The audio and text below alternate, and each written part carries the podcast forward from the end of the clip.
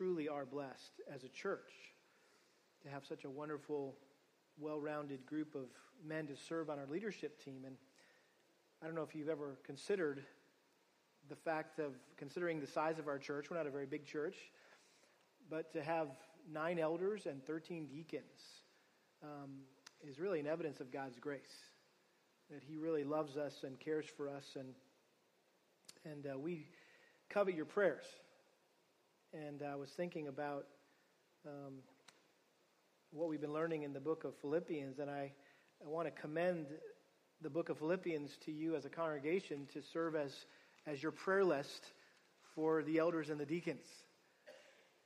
That uh, we would conduct ourselves in a manner worthy of the gospel of Christ and stand firm in one spirit with one mind, striving together for the faith of the gospel that we would do nothing from selfishness or empty conceit, but with humility of mind, regard one another as more important than ourselves, that we would work out our own salvation in fear and trembling and prove ourselves to be blameless, innocent, and above reproach as we hold forth the word of life in this crooked and perverse generation, and that we would be poured out as a drink offering upon the sacrifice and service of your faith and as we're uh, going to learn today, that we would not seek our own interests, but only the interests of Christ Jesus.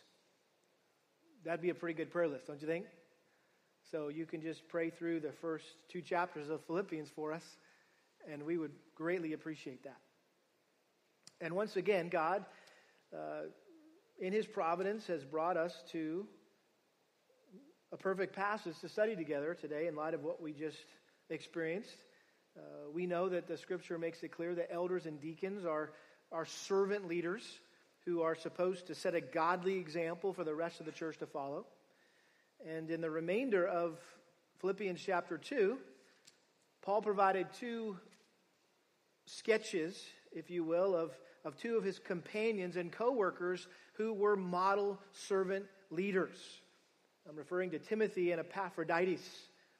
And so we have come to verse 9 in our study of Philippians, excuse me, verse 19, Philippians chapter 2, verse 19.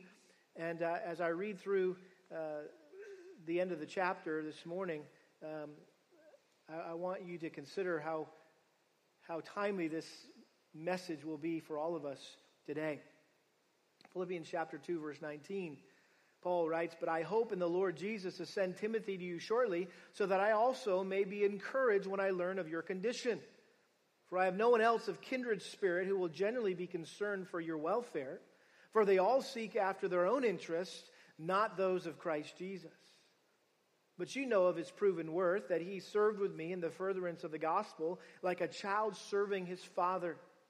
Therefore, I hope to send him immediately as soon as I see how things go with me, and I trust in the Lord that I myself also will come, will be coming shortly. But I thought it necessary to send to you Epaphroditus, my brother and fellow worker and fellow soldier, who was also your messenger and minister to my need, because he was longing for you all and was distressed because you had heard that he was sick. For indeed he was sick to the point of death. But God had mercy on him, and not on him only, but also on me so that I would not have sorrow upon sorrow. Therefore, I have sent him all the more eagerly, so that when you see him again, you may rejoice, and I may be less concerned about you. Receive him then in the Lord with all joy, and hold men like him in high regard, because he came close to death for the work of Christ, risking his life to complete what was deficient in your service to me. Timothy and Epaphroditus provide an example for all of us to follow this morning, especially those who serve as elders and deacons. And so, George and Chris and Rayford and, and Ray and, and Sam, I, I hope that um, as we consider the example set by these two choice servants, that you in particular will be freshly instructed and freshly inspired as you seek to faithfully fulfill your role as a servant leader in our church. Paul uh, just finished using himself as a model of what it looks like to joyfully and sacrificially serve the Lord. We saw this last week in, in, in verses 17 and 18, where he likened himself as a drink offering being poured out upon the sacrifice and service of, of the Philippians' faith. And he was rejoicing in that opportunity to serve them, and he was inviting them to rejoice with him as well. Uh, and now he goes on to describe two other models or servants uh, Timothy and Epaphroditus, whose selfless, sacrificial lives and ministries are worthy of imitation. Both of these men, as we're going to see, are outstanding examples of everything that, that Paul had been exhorting the Philippians to be in this letter up to this point. And uh, at the time of the writing of this letter, these two faithful co laborers were by Paul's side, serving his needs while he was under house arrest in Rome, awaiting uh, the results of his appeal to Caesar. And Paul wasn't sure how long that might take. Um, and so his plan was to send uh, Epaphroditus back to his home church in Philippi with this letter to encourage them and exhort them, and, and then later to send Timothy as soon as possible with the news as his case uh, was decided, and, and also to report back to, to Paul how things were going in Philippi. And uh, notice it says there, I, I, hope in the Lord Jesus to send Timothy to you shortly. Paul knew that any day that, that the order uh, would be handed down from Nero for him to be either executed or released. Notice verse 24, excuse me, verse 23. Therefore, he says again, I hope to send him immediately as soon as I see how things go with me, and I trust in the Lord that I myself also will be coming shortly.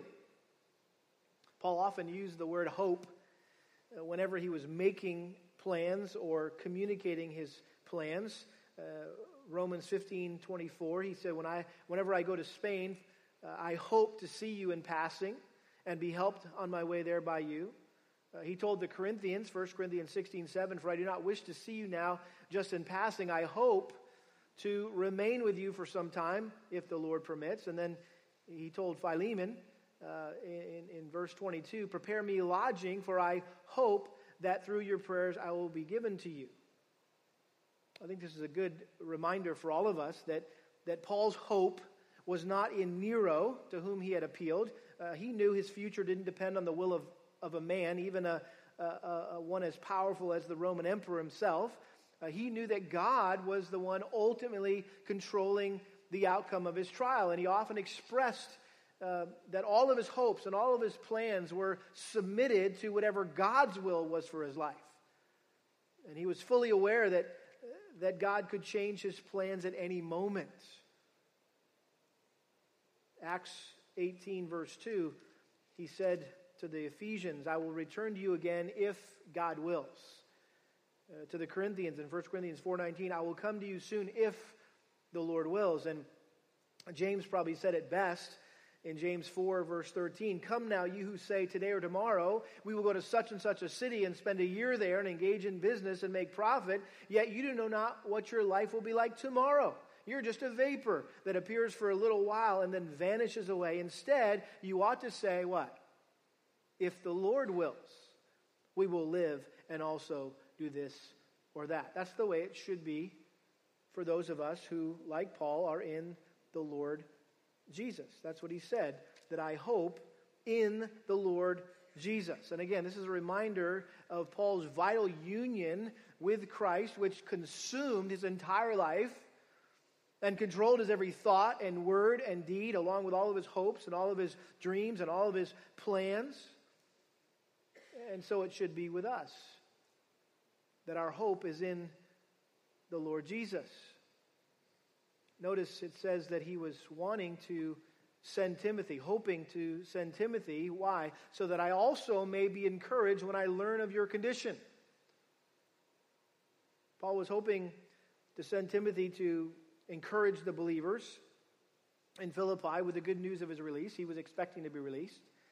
But he was also hoping to be encouraged himself if Timothy returned with a positive report that the church in Philippi had heeded and obeyed his exhortations in this letter, and unity had been restored among its members. They were once again striving together in the work of the gospel. They were rejoicing with him in trials and tribulations, and they were progressing in their faith, and they were working out their salvation in fear and trembling, and they were not grumbling or complaining, but they were shining as lights and holding forth the word of life in their corrupt city. Nothing would cheer up Paul more than receiving back news like that from Timothy. And by telling the Philippian church here in this letter that he was planning to send Timothy and promising to come himself, I think Paul was giving them some added incentive to take this letter to heart and to follow the directives that he laid out for them here. And I was thinking about this, how difficult of a decision this must have been for Paul to send Epaphroditus back and to send Timothy uh, shortly after because um, nobody was more dear to Paul and helpful to him at this time than Timothy and Epaphroditus. I mean, if he ever needed the encouragement and support of, of dear friends like these guys, it was now. And yet, Paul was willing to sacrifice having these men by his side because he knew it was better for the saints in Philippi to have these choice servants by them than with him. And I think this just shows again that Paul had the mind of Christ. And he put the interest of the Philippians above his own. He was willing to part with them in the same way that God the Father was willing to part with his Son so we could be saved. That's what he just got done writing about in uh, verses 3 through 7. And so Paul practiced what he preached. He was a model, an example of the things he was, was saying. But Today, we're not going to look at Paul. We're going to look at Timothy. And next week, Lord willing, we'll look at Epaphroditus. But uh, we're, we're going to look at these sketches, two sketches of, of these two ministry companions that uh, really are a pair of model servants for us to follow. And if you're familiar with a sketch, right, that term sketch, a sketch is just a, a brief account or description of someone or something, and it gives only the basic details. And this is not a full portrait of Timothy or Epaphroditus. This is a brief sketch. Just giving some basic details about these guys, but what is here is enough for us to consider how we can be more like Timothy, how we can be more like Epaphroditus. For the sake of our uh, study, I wanted to title each one of these men. Uh, Timothy, we could call the caring servant, and Epaphroditus, we could call the daring soldier the caring servant and the daring soldier. And again, this morning, we're just going to look at Timothy, uh, this stellar example of a, of a, of a, of a caring servant. Um, verse 19, again, I hope in the Lord Jesus to send Timothy to you shortly, so that I also may be encouraged when I learn of your condition. Um, as we're going to see here as we go through these verses, uh, the Philippians were already well acquainted with this guy.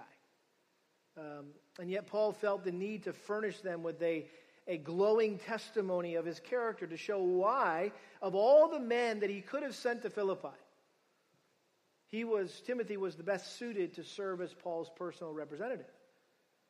Perhaps this was to avert their possible disappointment when they found out that uh, Paul might not be visiting them in person. Um, I think surely this was Paul's way of showing that he had complete confidence in his young associate, that he wasn't just the next best thing to having me there, but he was like having me there. I think that's the point. You may be disappointed, but uh, that, that I'm not, I may not be there, but guess what? Timothy's not just the next best thing. It's like having me be there. Um, this wasn't the first time that Paul had sent Timothy uh, in his place to represent him in a, in a particular church. Uh, you can go back to 1 Corinthians chapter 4, uh, verse 14. Paul says, I do not write these things to shame you, but to admonish you as my beloved children. For if you were to have countless tutors in Christ, Yet you would not have many fathers, for in Christ Jesus I became your father through the gospel. Therefore I exhort you to be imitators of me. For this reason, I have sent to you Timothy. Interesting. Therefore, I exhort you to be imitators of me. And so the very next thing that he comes off his pen is for this reason I've sent to you Timothy. Not, and therefore I'm coming again to remind you of what it looks like to be like me. No, he says, I'm going to send Timothy, who is my beloved and faithful child, who imitates me perfectly, and he will remind you of my ways which are in Christ, just as I teach everywhere in every church. Based on that verse, I think it's safe to say that when people who knew Paul met Timothy, they would say, Man, you remind me so much of Paul. Have you ever had somebody like that? Man, who do you remind me? This guy reminds me of something. Well, it was, it was Paul. Timothy, you remind me so much of Paul. Well, we know that Timothy was first um, exposed to Paul during his first missionary journey when he came to Timothy's hometown uh, in Lystra or Derbe. You see that in Acts chapter 14. And uh, we find out that Timothy's father was a Greek, but his mother was uh, a Jew along with uh, his grandmother. And they taught him the Old Testament scriptures ever since he was a little guy. And that prepared his heart for the preaching of the gospel. And so when, when Paul arrived uh, in town and Timothy heard Paul preach the gospel. He placed his faith in Christ, and that's why Paul so often referred to him as his true child in the faith or, or um, his beloved son. Um, he most likely was the one who led him to Christ. And so when Paul uh, returned to Derbe and Lystra on his second missionary journey a few years later, the church commended Timothy to Paul and said, Hey, this is an up and coming young man in our church. He's a strong, spiritually mature Christian. And uh, if you remember the timeline, Paul had just uh, parted ways with Barnabas uh, over a sharp disagreement about the dependability of John Mark. And Barnabas wanted to give him a second chance, and Paul said, No way. He, he, he, he, he didn't follow through last time. And, and so they parted ways. And so uh, he was looking for a new companion. And so he chose Timothy to be his new ministry partner. And so Paul and Timothy, they traveled uh, and ministered together for the remainder of Paul's life, and they became the best of friends. And no one was more loved by Paul than Timothy, and no one was more like Paul than Timothy. And in Paul's mind, out of all the companions and co workers he had to choose from, there was, there was no one better to send to Philippi than Timothy because he was in a class by himself. And we're going to see here in verses 20, 21, and 22 that Paul explained the three reasons why Timothy was the perfect guy to send to Philippi. Notice the word for, that little word for.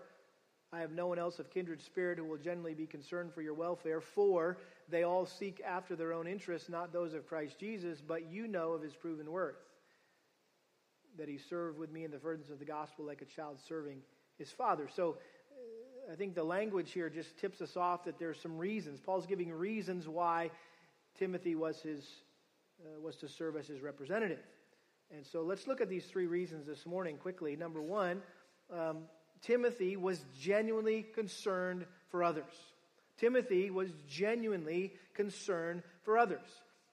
Look at verse 20. For I have no one else of kindred spirit who will genuinely be concerned for your welfare. that expression there when he says, uh, I have no one else of kindred spirit, that really means equal soul or same soul. Uh, and Timothy really embodied Paul's exhortation to the Philippians in verse 2 of this chapter. Look at back in verse 2. Make my joy complete by being of the same mind, maintaining the same love, united in spirit, intent on one purpose. That was a description of Timothy that he was completely like minded uh, with, with the Apostle Paul. And he had set himself apart from the rest of Paul's associates and, in that no one was more like minded with Paul than Timothy. And that's why he was his closest and most trusted assistant.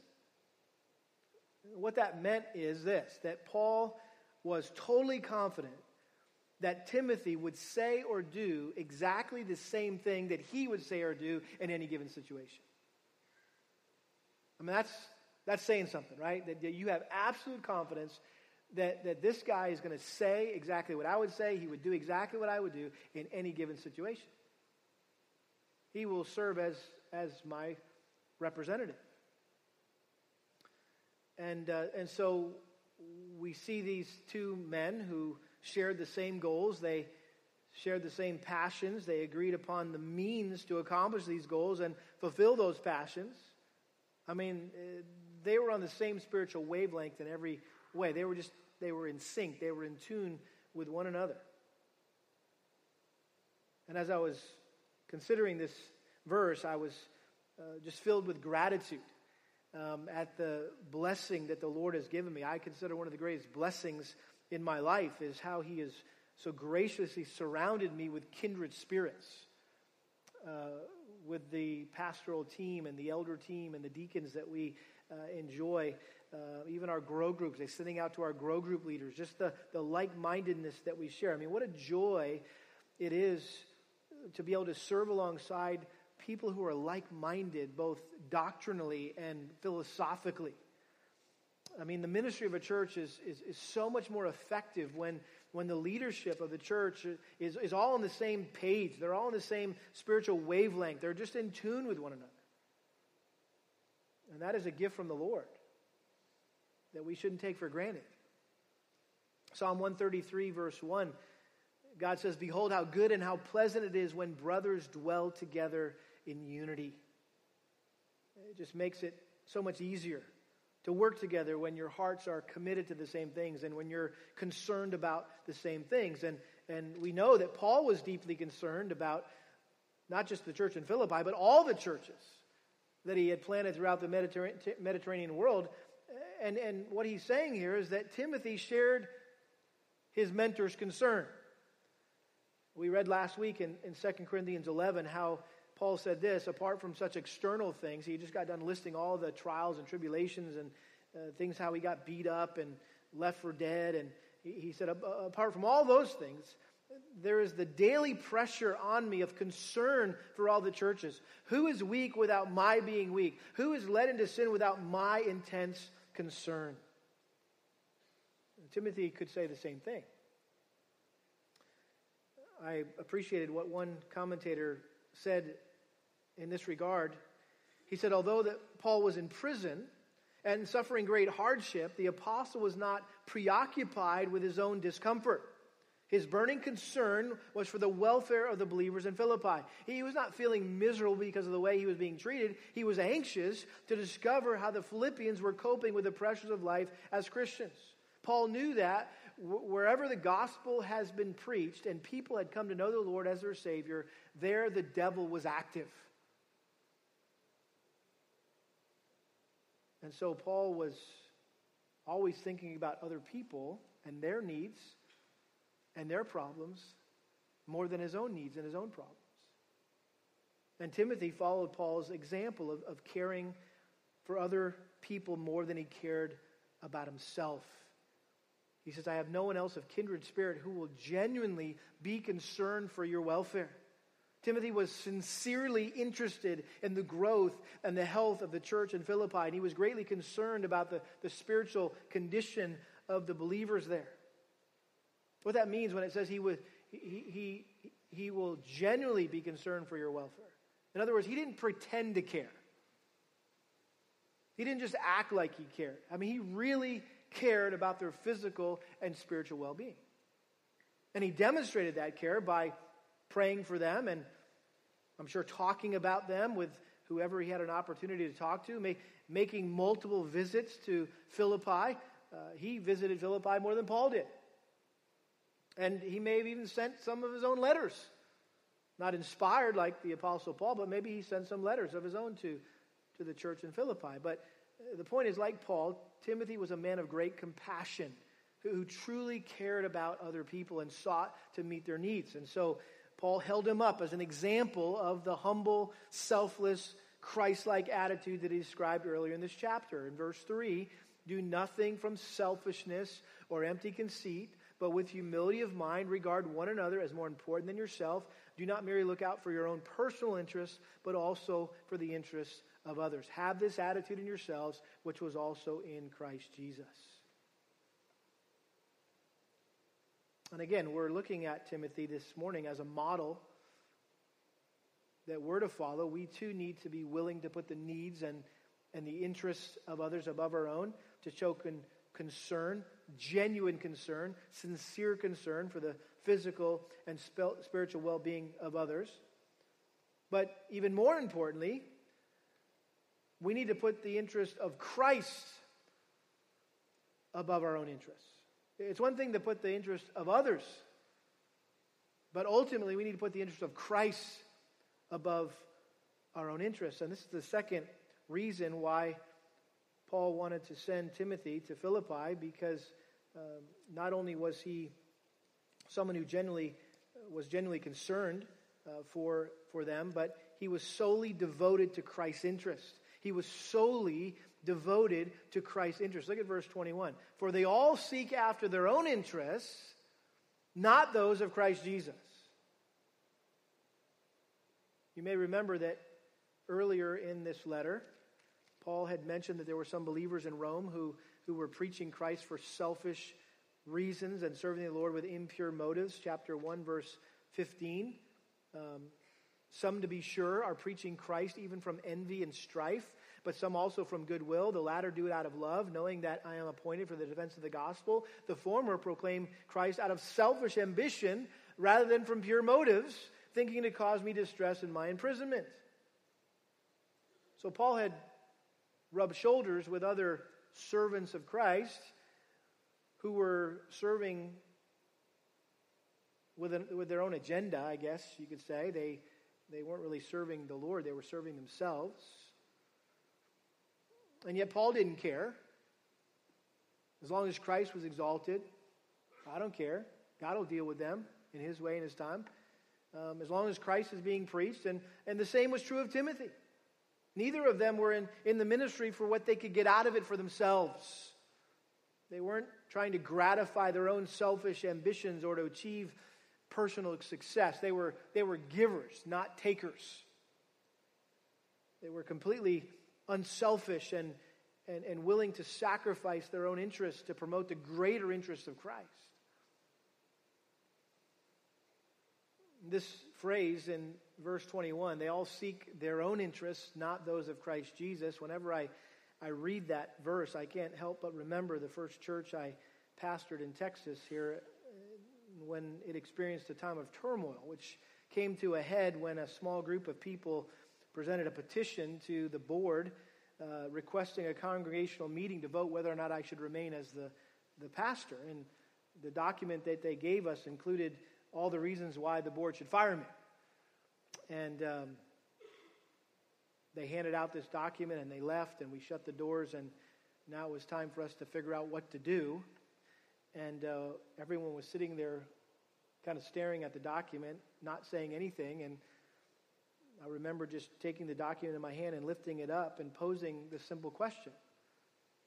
I said, Do these people have God's interest in mind, or do they have their own interest in mind?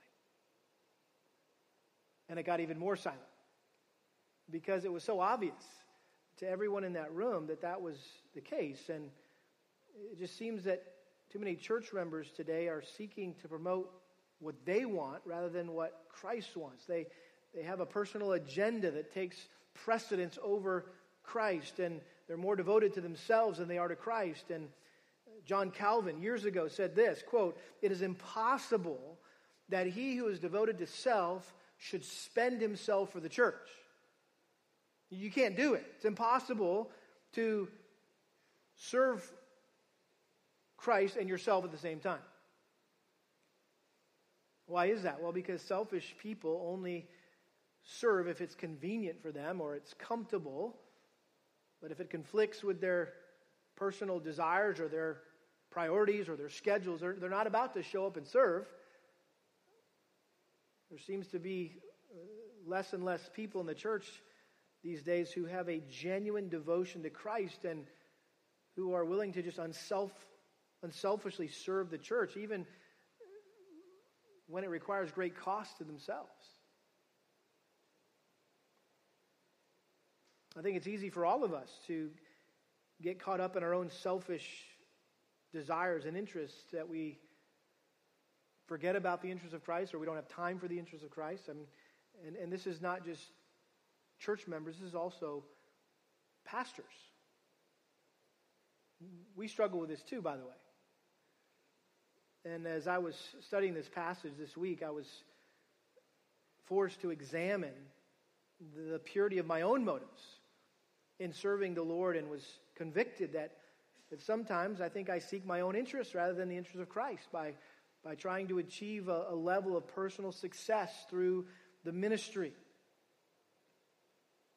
Too often I let my identity be wrapped up in the church and what's going on here and is it going good? Is it going bad? Is it growing? Is it not growing? And right it's it's it's it's, it's too much about me in my own mind and my own heart. And so i wrote down the following statement just as a as a way to grapple with how this verse needs to apply in my own life. And this is what i wrote in my notes.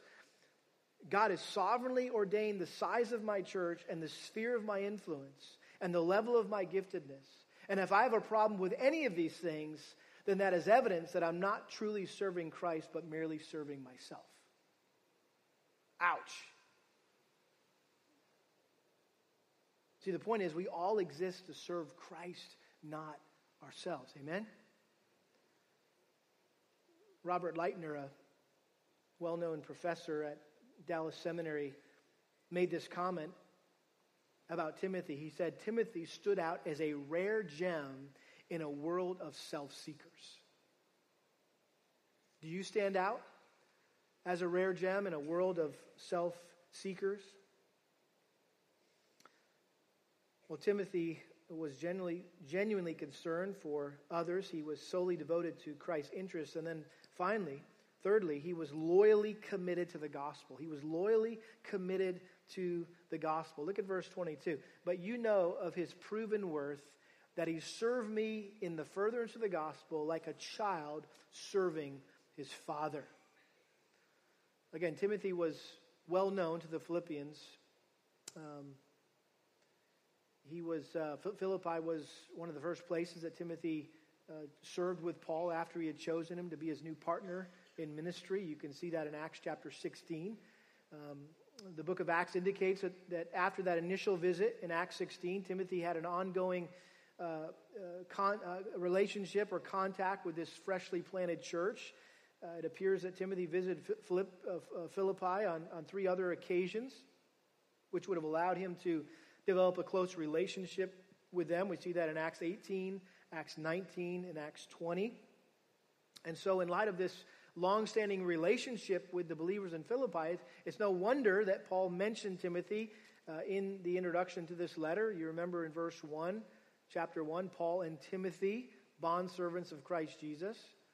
Uh, Timothy was beloved not only by Paul, but by the Philippians. And they had every confidence in his leadership by this time that, that, uh, that his integrity, his, his loyalty had been proven over time, tested over time. Uh, just like we talked about these last few weeks in 1 Timothy 3, verse 10, that before a man should serve as an elder or a deacon, he must first be tested to verify, to confirm that he is truly qualified to serve. And so uh, Timothy had passed the test uh, in, in the church in Philippi. Um, Paul says, He served with me in the furtherance of the gospel. That word served was the word used to describe a slave uh, back in those days. And, and, Paul, as you know, often referred to himself as a bond slave uh, of Christ. And he uh, included Timothy in this as well. He uh, considered him a fellow bondslave. Um, but both of them were equally committed to, to slaving the gospel, if you will, to, to serving the gospel, to seeing the gospel spread throughout the world. And together, these two uh, really set a great example of what it looks like to work together with one spirit, one mind, striving together for the faith of the gospel. Chapter 1, verse 27. I think what is most impressive about this father son team, notice he says he, served with me like a child serving his father. This was not a master slave uh, mentor disciple relationship, it was a father son relationship ultimately. And so this, this father son team had a, a 10 year run of ministry. That was about the length of time that they served together. And, and over that time, they developed this mutual love and respect for one another. And Paul viewed Timothy as his spiritual son, and Timothy viewed Paul as his spiritual father. And, and you never get any hint whatsoever in their uh, communication in the, in the New Testament that there was any competition between them. And Timothy never chafed under Paul's leadership, nor had any intention of ever undermining uh, Paul or supplanting his beloved mentor. He was content to, to simply serve alongside him in a humble, harmonious way. I think we could say that Timothy was a team player. And he knew how to get along with, with his fellow servants. He wasn't that guy who was only willing to serve if everything is done exactly the way he wants it to be done. One commentator simply described Timothy as someone who was prepared to roll up his sleeves and get his hands dirty in the cause of Christ. That was Timothy. He was prepared to roll up his sleeves and get his hands dirty in the cause of Christ. I witnessed a great example of this last Sunday as I was getting ready to leave, and most of you had already gone, and uh, I was here with a grow group or two who was still meeting, and uh, there was someone that came in from the community that was looking for some financial help, and uh, I struck up a conversation with them, and our deacons have a wonderful process that they take people through to verify that there is actually a need and how we can meet whether or not we can meet that need. And so uh, I thought to myself, is there any any deacons here on campus still? And I thought of one that was meeting in their grow group, and I thought, man, I don't want to go and interrupt him. This is a special time. It's the afternoon after church. He's probably tired and uh, he's engaged in, in, in what he's doing. But I thought, I got to get him involved because I don't know the process. They, he does. And so I went and asked him, uh, interrupted him, and uh, he came out and he so gladly, willingly rolled up his sleeves, if you will, and uh, was ready to get dirty for the cause of Christ. And he was able to spend two hours just visiting with this couple and their two children to see how we could uh, not just serve their physical needs, but also serve their spiritual needs and share the gospel with them. And, and uh, what, a, what a joy to have men like that here at this church who, who uh, things you'll never know that they do behind the scenes.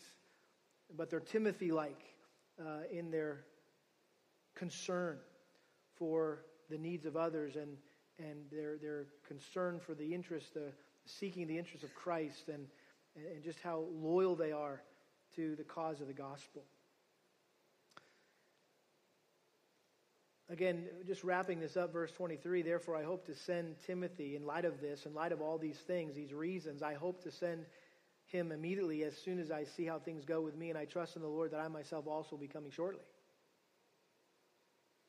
So at any moment, he was expecting to hear the news, and uh, as soon as he did, he would dispatch Timothy to deliver the news to them. And again, he was anticipating being released and hoping to be able to come and visit them himself.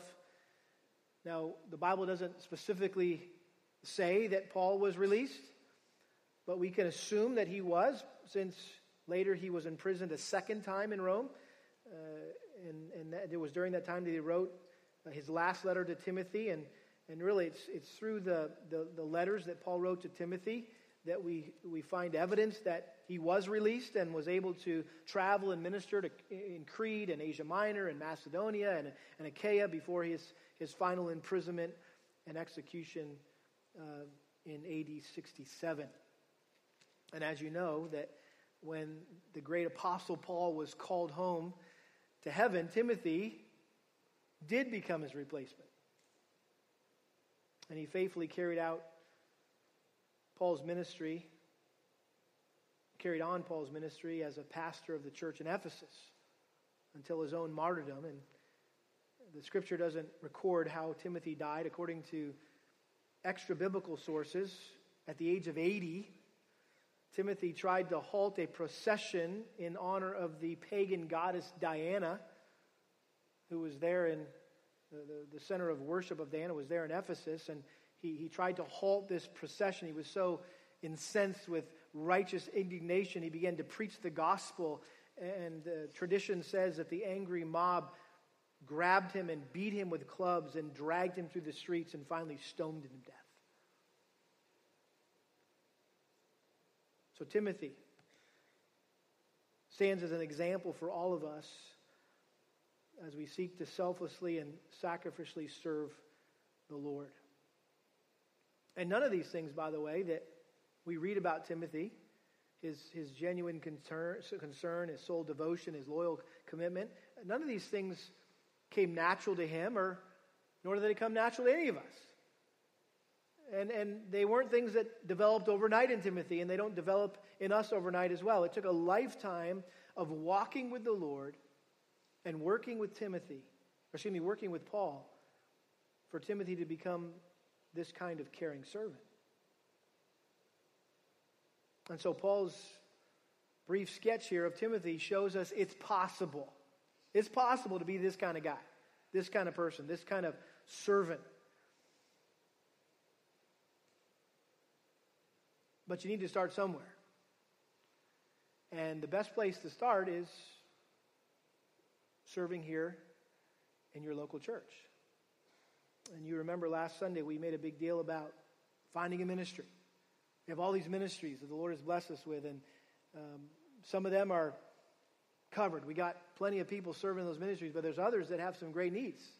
There's some great opportunities to serve, and so we challenge you to plug into ministry and to exercise your spiritual gift and help this body grow and mature, uh, you know, in Christ. And um, you don't see the things up here, but they're back there on the back wall this morning.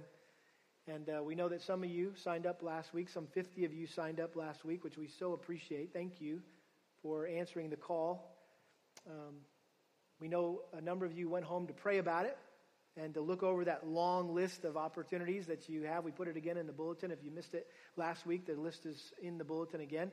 And so I want to ask you as we um, close this morning, as before you leave, if you haven't yet signed up uh, for one of those needs um, to serve, they're all, again, the clipboards are all back there on that back table. Um, I want to encourage you to do that. Listen, beloved, we are gifted to serve and we are expected to serve. And so we want to encourage you to, to sign up to serve. Let's pray. Father, thank you for this example of, of Timothy. Um, what, what a dear saint this man was. And I'm sure for all of us, we feel like we fall so short uh, of, of, of his example. Um, if, if someone was to write a testimony about our lives, not sure it would be as stellar as Timothy's was, but Lord, we know it's possible by your grace to be this kind of caring servant and to develop into that kind of uh, person that Timothy became. And, and so, Lord, thank you for the opportunity all of us have here at this church to serve. Uh, even if it's in the smallest, simplest, behind the scenes way, um, Lord, it's a way that we can grow and develop uh, to become more like this example that we've looked at today. And so I pray you just continue to stir all of our hearts to to want to be like Timothy and, and to want to um, be using our spiritual gifts that you've granted us uh, to build this body. I pray there to be no one here uh, who just kind of comes and sits and soaks and sours and, and doesn't uh, really ever give back to the work of this church, but that all of us, Lord, every one of us would be actively involved in, in doing something for the sake of Christ, for the cause of Christ. Uh, here in this church, in this community, we pray for your glory and your honor. Amen.